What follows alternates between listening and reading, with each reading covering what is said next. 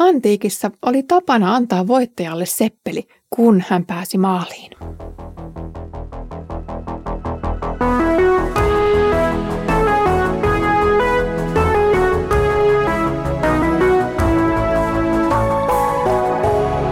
Kirjoitusten pauloissa.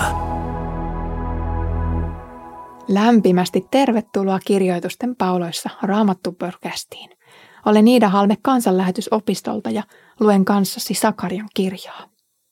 Sakarian kirja koostuu osittain näkyjen näkemisestä ja niiden selityksistä. Olemme kahlanneet viime jaksoissa nämä näyt läpi ja ne ovat tulleet lähes päätökseen. Tällä kertaa saamme nähdä kuitenkin vielä yhden näyn, jossa uusi verso tai ylipappi Joosua tullaan kruunaamaan. Luen Sakarian luvusta 6 jakeet 9-15. Minulle tuli tämä Herran sana. Mene tänä päivänä Joosian, Sefanian pojan taloon. Siellä tapaat Heldain, Tobiaan ja Jeedajan, jotka ovat tulleet Babyloniasta maanmiestesi parista. Ota vastaan hopea ja kulta, jonka he ovat tuoneet. Tee niistä kruunu ja pane se ylipappi Joosuan, Joosadakin päähän Sano hänelle, näin sanoo herra Sebaot. Mies, jonka nimi on uusi verso, nousee tästä maasta ja rakentaa Herran temppelin. Hän on rakentava Herran temppelin. Hän saa osakseen kunniaa. Ja hän istuu ja hallitsee valtaistuimellaan. Pappi on seisova hänen valtaistuimensa vieressä. Yksimielisinä he toimivat toinen toisensa rinnalla. Kruunu jääköön muistoksi minun temppeliini kertomaan Heldaista, Tobiasta ja Jeedajasta sekä Sefanian pojan anteliaisuudesta. Kaukaisista maista saapuu minun temppelini rakentajia. Kun näin tapahtuu, te tiedätte, että Herra Sebaot on lähettänyt minut teidän luoksenne. Kaikki tämä toteutuu, jos te noudatatte Herran Jumalanne tahtoa. Näkyjen sarja on tullut päätökseensä Sakarian kirjassa. Vaikka enkeli selitti niitä jonkin verran, ja tässäkin podcastissa on hebrean kieleä ja raamatun selitysteoksiin nojaten pyritty selvittämään näkyjen merkitystä, täydellinen ymmärryksemme jää edelleen vajavaiseksi. Näkyjen tuleekin olla hiukan epämääräisiä, koska liiallinen tieto olisi huonoksi vajavaisille ihmisille. Hän joko ylpistyy tai käyttää saamansa tiedon väärin, ja siksi Herra ei kerran sallinut Aadamin ja Eevankaan menevän hyvän ja pahan tiedon puulle, koska siitä seuraisi kuolema. Nyt käsky kruunata ylipappi Joosua nivoo yhteen ison joukon edellisistä näyistä. Neljännessä ja viidennessä näyssä viitataan Joosiaan suoraan nimeltä. Näky uudesta versosta tarkentuu, kun Joosia kruunataan kuninkaaksi ja temppelin rakentajaksi. Aiemmassa näyssä Serupaapel asetti temppeliin viimeisen kiven, mutta nyt se kunnia annetaan tälle versolle. Aiemmin Joosia ja Serupaapel edustivat omia instituutioitaan, nyt ne yhdistyvät uudessa versossa. On innostavaa, kuinka nyt raunioista rakentuva Jumalan temppeli saa tulevaisuudessa nousta vielä korkeampaan loistoon. Verso on osuva kuvakieli siitä, mitä Messian tullessa tapahtuu. Ennen Messian aikaa Israel on kuin kaadettu metsä. Toivottomuuden ja kuolevalta näyttävän maiseman keskellä nähdään ensin pienen pieni elämän alku, kun kannosta nousee, kuin nouseekin pieni itu. Se imee pikkuisilla juurillaan elämää kantoa ympäröivästä maastosta. Pikkuhiljaa se voimistuu ja kasvaa pituutta ja leveyttä. Samalla sen juuret kulkevat pinnan alla yhä syvemmälle, perien kaiken sen, mitä menetetyt puut edustivat.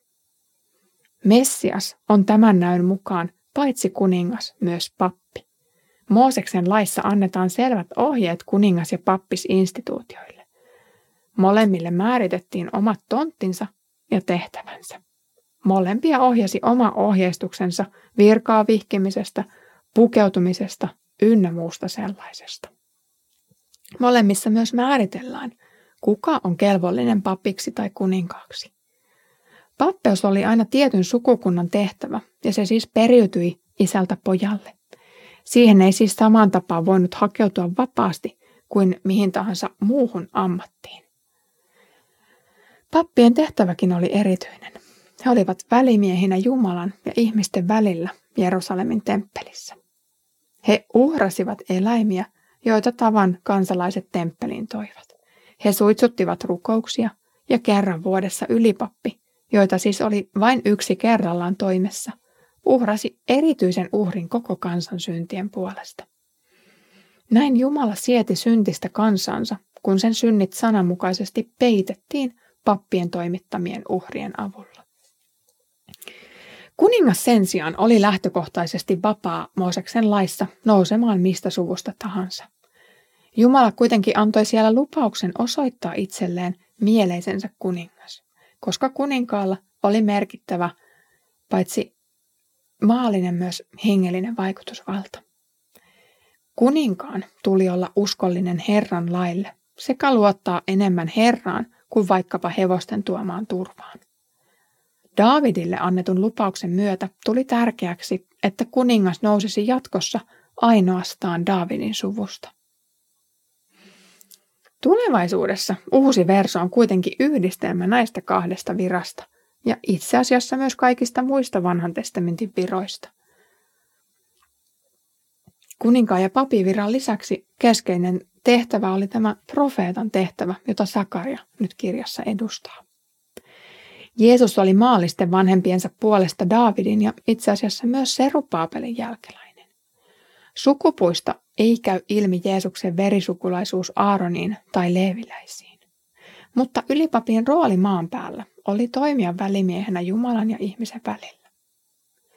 Jumalan pojan asemaa tarkasteltaessa huomataan samaa roolimallia.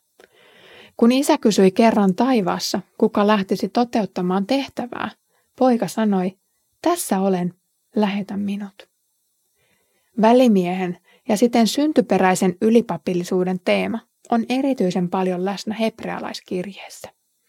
Onkin sanottu, että nimenomaan Jeesuksen jumalallinen puoli on riittävä täyttämään lupaukset tältä osin. Vaikkei siis yksikään aiempi ylipappi ollut missään nimessä Jumalan poika, heille kuitenkin uskottiin samoja tehtäviä, joita vain itse Jumala voisi hoitaa. Jeesus on siis kelvollinen kuninkaan virkaan Daavidin poikana ja ylipapin virkaan Jumalan poikana. Hebrealaiskirjettä lainaten, kukaan ei ota itselleen tätä arvoa, vaan ylipapin kutsuu Jumala. Jumala korotti hänet sanoen, sinä olet pappi ikuisesti ja sinun pappeutesi on Melkiseedekin pappeutta.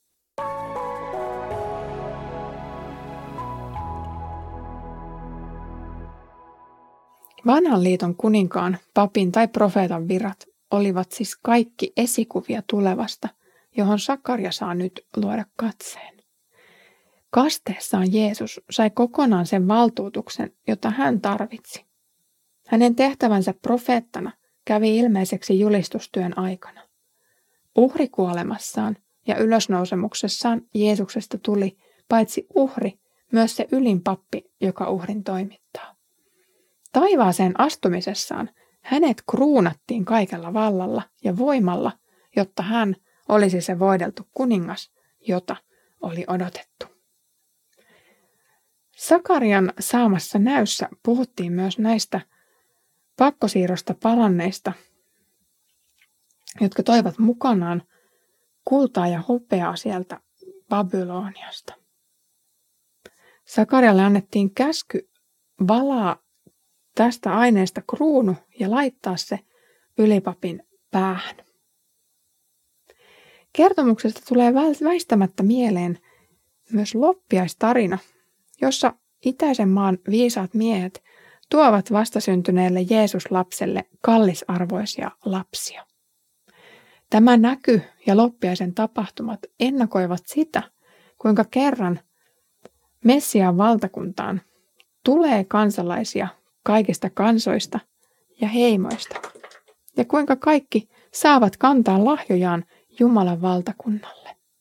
Kiitos kun olit kuulolla tänään kirjoitusten pauloissa podcastissa.